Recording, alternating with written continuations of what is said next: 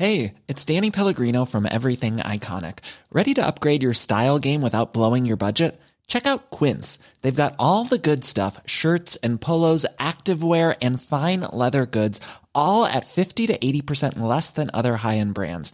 And the best part? They're all about safe, ethical, and responsible manufacturing.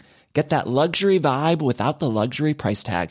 Hit up quince.com slash upgrade for free shipping and 365 day returns on your next order. That's quince.com slash upgrade.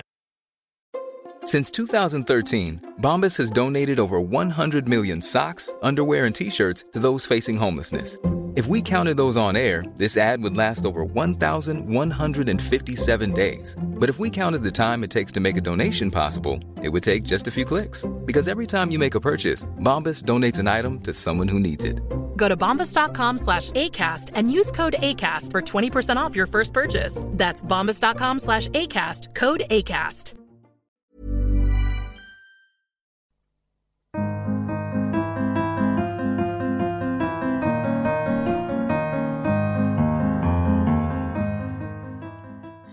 Hello, and welcome back to the Prospect Interview, where we meet the brightest minds to talk about the ideas that matter in politics, arts, and society. I'm Tom Clark, editor of Prospect Magazine, and this week we're talking to the philosopher and biographer Ray Monk about an early 20th century intellectual superstar who mysteriously disappeared, G.E. Moore. You may not have heard of him, dear listener, and if so, worry not he ranks as a rather obscure figure today. But back in the day, when he rubbed shoulders with Ray's biographical subjects, Russell and Wittgenstein, and all the big guns of the Bloomsbury Group, you couldn't miss him. Some even spoke of him as a god. Ray's essay on this curious tale of intellectual disappearance has been one of the most read pieces on Prospect's website all year. And I'm here with him today to dive deeper into the life and work of the great or formerly great philosopher and to find out what, if anything, we've lost by forgetting him. So, Ray, how are you doing? Very well, thank you. So, before we get into this business of the waxing and waning of reputations, just tell us factually who was G. Moore? G. Moore was uh, the product of a, a, wealthy family, upper middle class family from London. He was brought up in the suburb of Upper Norwood.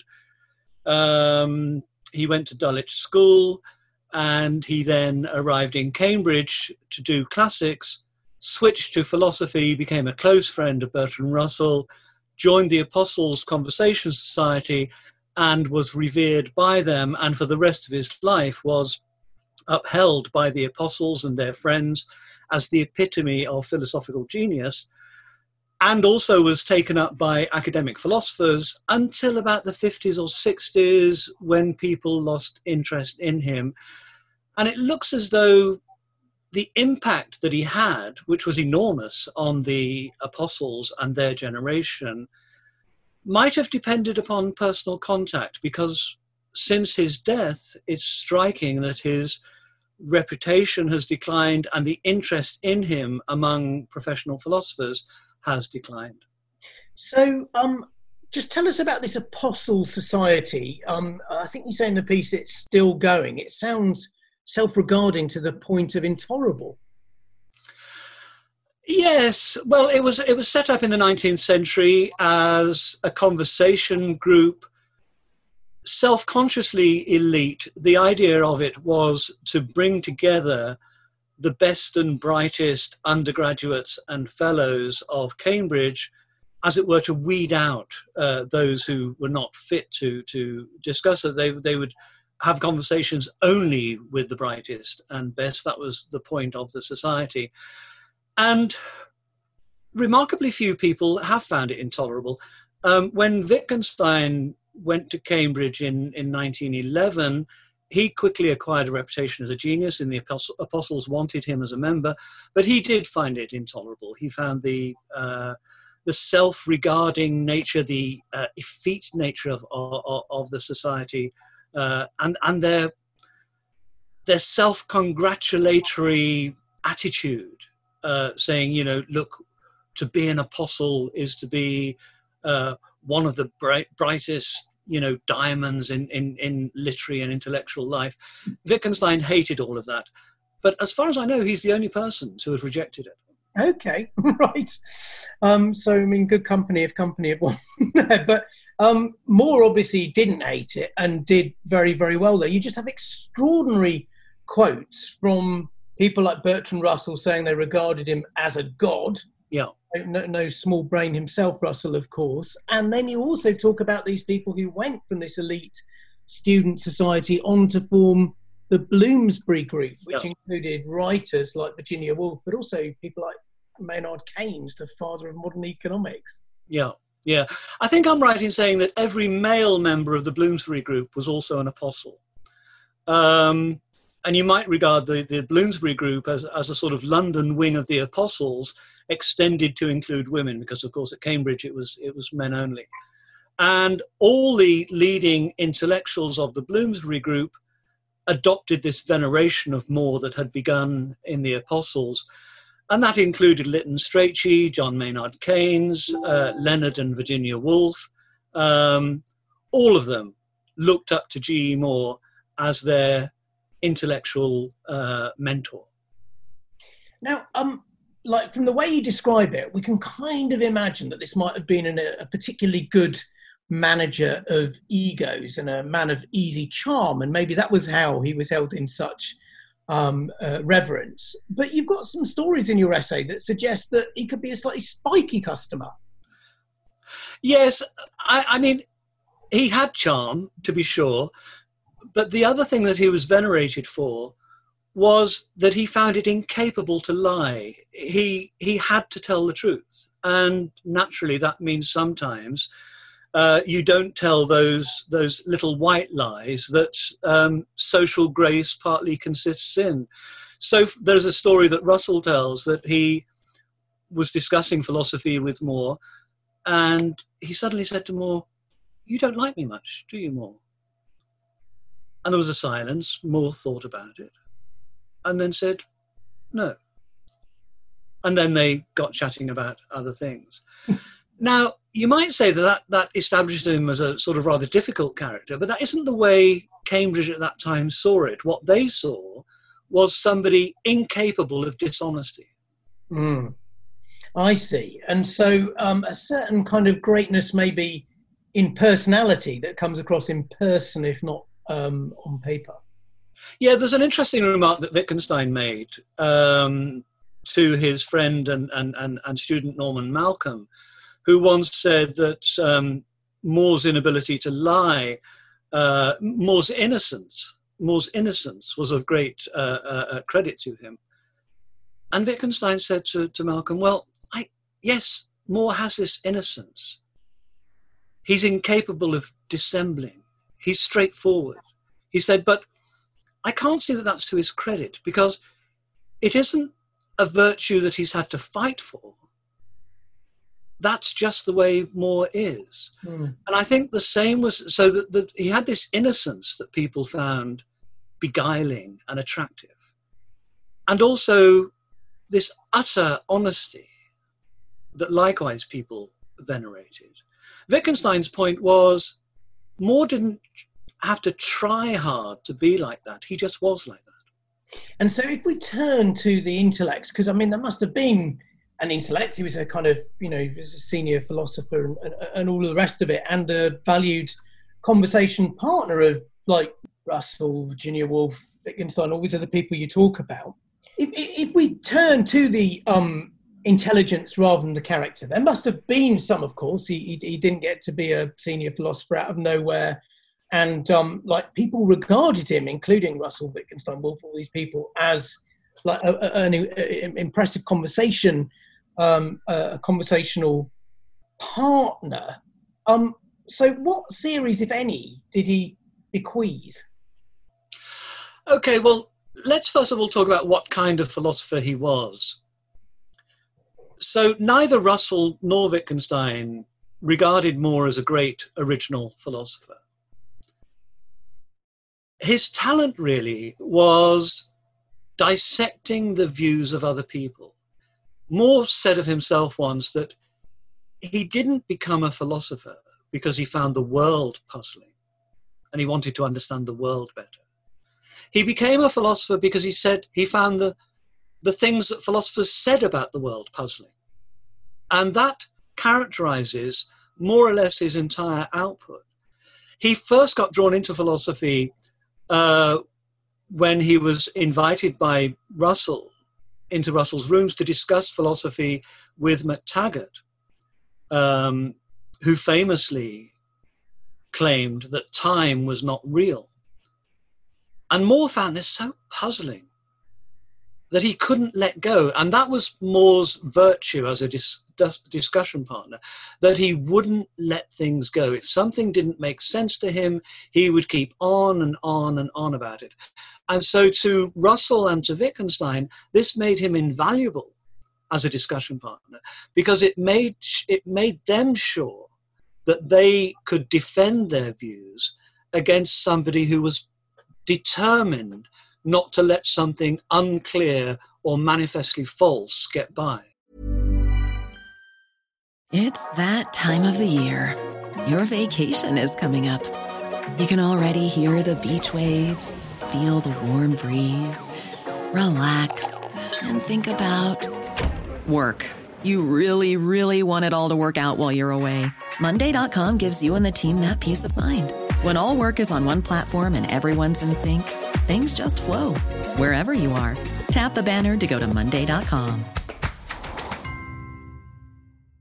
Hey, it's Danny Pellegrino from Everything Iconic. Ready to upgrade your style game without blowing your budget? Check out Quince. They've got all the good stuff shirts and polos, activewear, and fine leather goods, all at 50 to 80% less than other high end brands. And the best part? They're all about safe, ethical, and responsible manufacturing.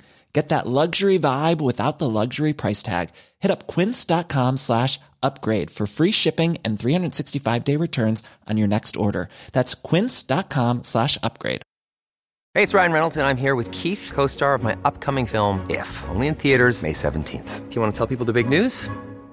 All right, I'll do it. Sign up now and you'll get unlimited for $15 a month in six months of Paramount Plus Essential Plan on us. Mintmobile.com slash switch. Upfront payment of $45 equivalent to $15 per month. Unlimited over 40 gigabytes per month. Face lower speeds. Videos at 480p. Active Mint customers by 531.24 get six months of Paramount Plus Essential Plan. Auto renews after six months. Offer ends May 31st, 2024. Separate Paramount Plus registration required. Terms and conditions apply if rated PG.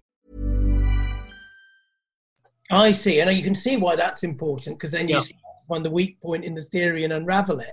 But in Yeah. terms of his own theories, I mean, you've got as well as some very nice things about his character that Wittgenstein said. You've got Wittgenstein saying, you know, that he uh, showed how far you could get in life whilst being um, stupid. Um, and um, one of the only theories he's known for, if I can call it a theory, is you could wave your hands in the air and prove that the world was really there. Is that right, or am I being uh, fairly? Okay, well, the th- I guess the thing that he's most famous for is Principia Ethica, which is the work of his that the Bloomsburys uh, thought was his masterpiece, a book published uh, on ethics, in which he, dis- he spends most of the book dismantling the views of other philosophers about ethics, which was what he was supremely good at. And he destroys any attempt to define goodness in terms of a natural property, let's say pleasure or something like that. And he calls those definitions instances of the naturalistic fallacy. And then he goes on in the last two chapters of Principia Ethica to put forward a positive view of ethics, which is that the good consists in the contemplation of beautiful works of art and fine conversation. Okay. Now you can see how that would have appealed to the Bloomsbury group because what it does is give a philosophical underpinning Mm. to their set of values that they had anyway, independently. of- They, they- they may have liked his conclusion more than his reasoning. Yeah. And so the Bloomsbury group would always quote from those two last chapters, whereas professional philosophers will always examine the early chapters, where Moore is giving very relentless and rigorous arguments against the views of previous philosophers. Now, the work that you're referring to was, was later. The hand waving Uh, stuff, the literally hand waving stuff. Yeah. So Wittgenstein devoted the last two years of his life to discussing two papers of Moore's a refutation of idealism and a proof of the external world, in which Moore attempts to show that philosophers who've expressed skepticism about the external world can be refuted very simply. Mm. And the simple refutation consists of this. He says, I'm holding up one hand. I'm holding up another hand. These are two hands. They are two things that exist in the external world. Therefore, skepticism is false. Now, what interested Wittgenstein about this? He didn't take this as an argument against skepticism seriously at all. For Wittgenstein, skepticism is not a view that one can show to be false. It is just nonsense. And the, the question, you know, if, if somebody says, you know, the external world doesn't exist, or that we cannot say anything true about the world, Wittgenstein would respond not by attempting to argue that that view is false, but by trying to analyze it, much as a, uh, a psychoanalyst would, would, would analyze a psychological condition to see how anybody could get to that point. Mm. Wittgenstein would take it, take it for granted that nobody really believes that. So, how do we get in a position where we're tempted to say that? That was Wittgenstein's approach. Now, what interested him about Moore and these things that he claims to know with certainty, Wittgenstein would say, You claim to know with certainty that what you have in front of you are two hands. And Wittgenstein would say, What does that mean? Supposing somebody denies that these are two hands. Mm. It's not that you've got two views that you then have to evaluate the truth of or provide an argument for each and then see which argument is the better. It's more a case of a complete inability to understand. If somebody said to Moore, no, you're not holding up two hands, then you'd, you'd have to wonder, well, what do you mean by a hand then? You know, is this not what you mean by a hand? And so Wittgenstein would say it's not that Moore knows with certainty that these are hands. It's that if anybody disagreed with him that these are hands, that would be a break in the communication. In other words, that these are hands is a condition of saying anything, a condition of communication, a condition of meaning. And it's once you establish a process of communication, once you are into a language that, that you can then use that language to say things that are true or false. That Mm. these are hands is not something that could be true or false. Rather, it is a condition of meaning. Okay, but so that sort of sounds like what he's doing, like a kind of kindly teacher looking at, um, you know, a, a painting by a wayward child might say, "Well, I think this is very good because actually it means this, that, and the other." Is he's giving a different gloss to um, this very commonsensical thing of, "Look, I've got this hand here," and logically, Well. I, th- I think I think I think Wittgenstein would, would would go along with look, I've got a hand. That's no problem. The idea that that performance then refutes a philosophical position, that's where Wittgenstein would say, hold on a minute. Okay. So, but does he think that the the Moore performance um, is kind of useful in reminding everyone how conversation, logic, language works? Even Exactly, exactly. For Wittgenstein, this is the raw material of philosophy. It's not philosophy itself. You know. Um, and so um, uh, it would be to be kind to um, kind to Moore to say that this really moves things on forward very very far into the. Yeah, I mean, so this is how I see it. This is how Wittgenstein see it, sees it. Um, there are philosophers dotted around the English-speaking world who debate and discuss Moore's refutation of idealism seriously, Even now, even now. right?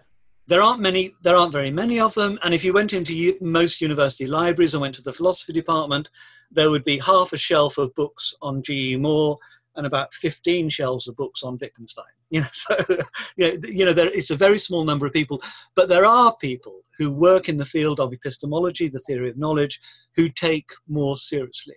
But I think most of us, I, I, I've talked to some of my contemporaries about this. we were all taught Moore's work as undergraduates, and most people I know have the same feeling that this performance with the hands is not a serious argument. Mm. Can I just ask you, why did there have to be two hands? It feels a bit logically flabby, doesn't it? Because does not one hand make the point just as well? I guess it does. I guess, though, that Moore wants there to be at least two things in the world. All right. I'll take that on trust.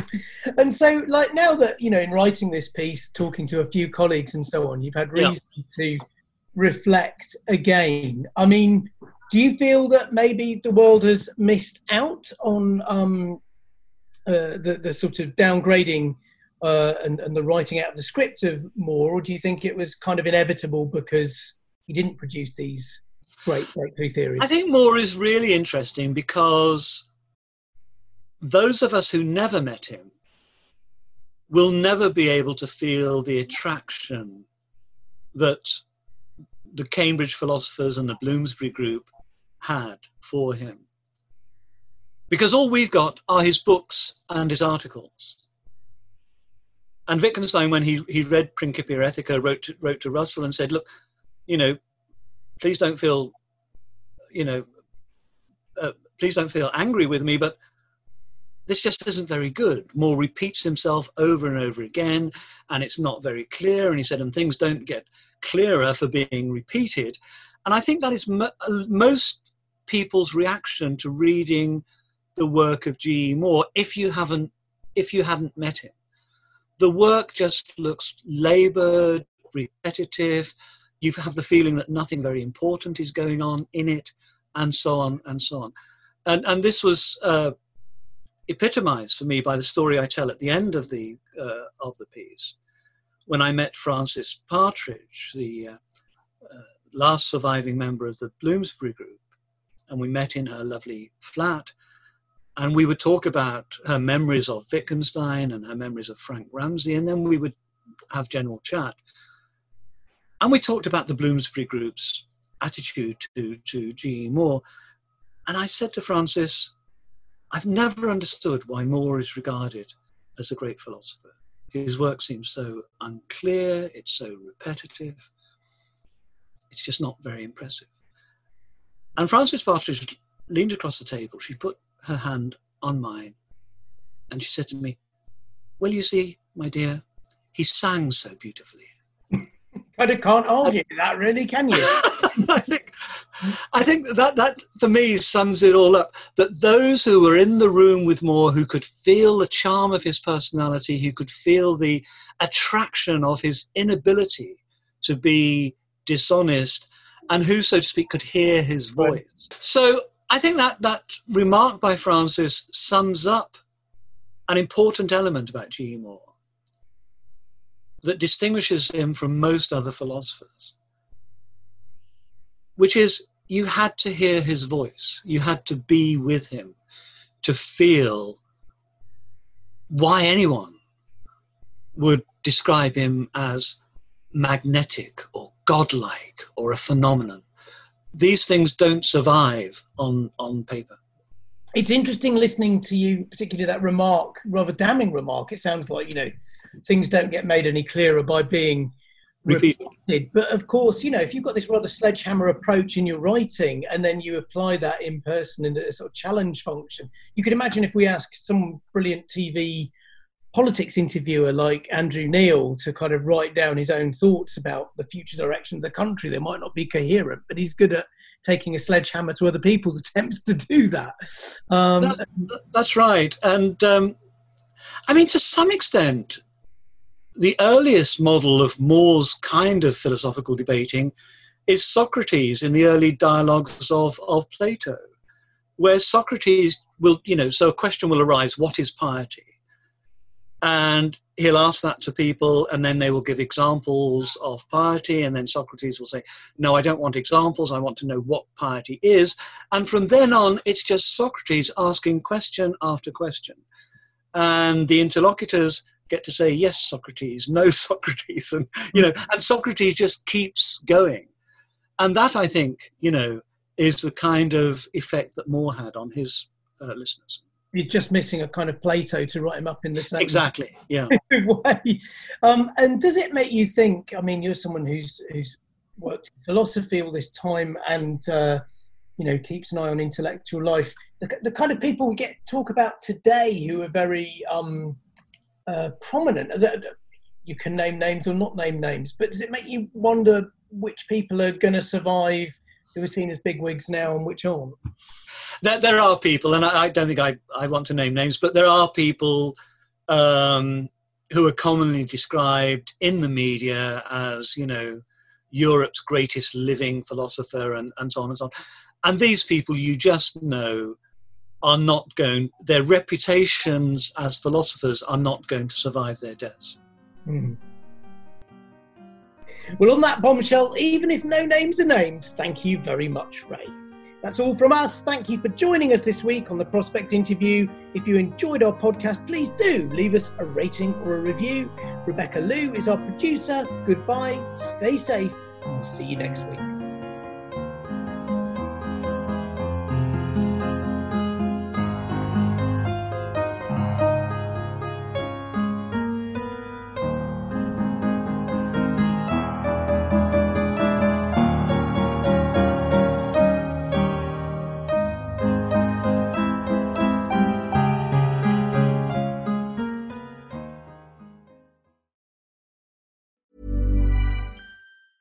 Even on a budget, quality is non-negotiable. That's why Quince is the place to score high-end essentials at 50 to 80% less than similar brands. Get your hands on buttery soft cashmere sweaters from just 60 bucks, Italian leather jackets, and so much more.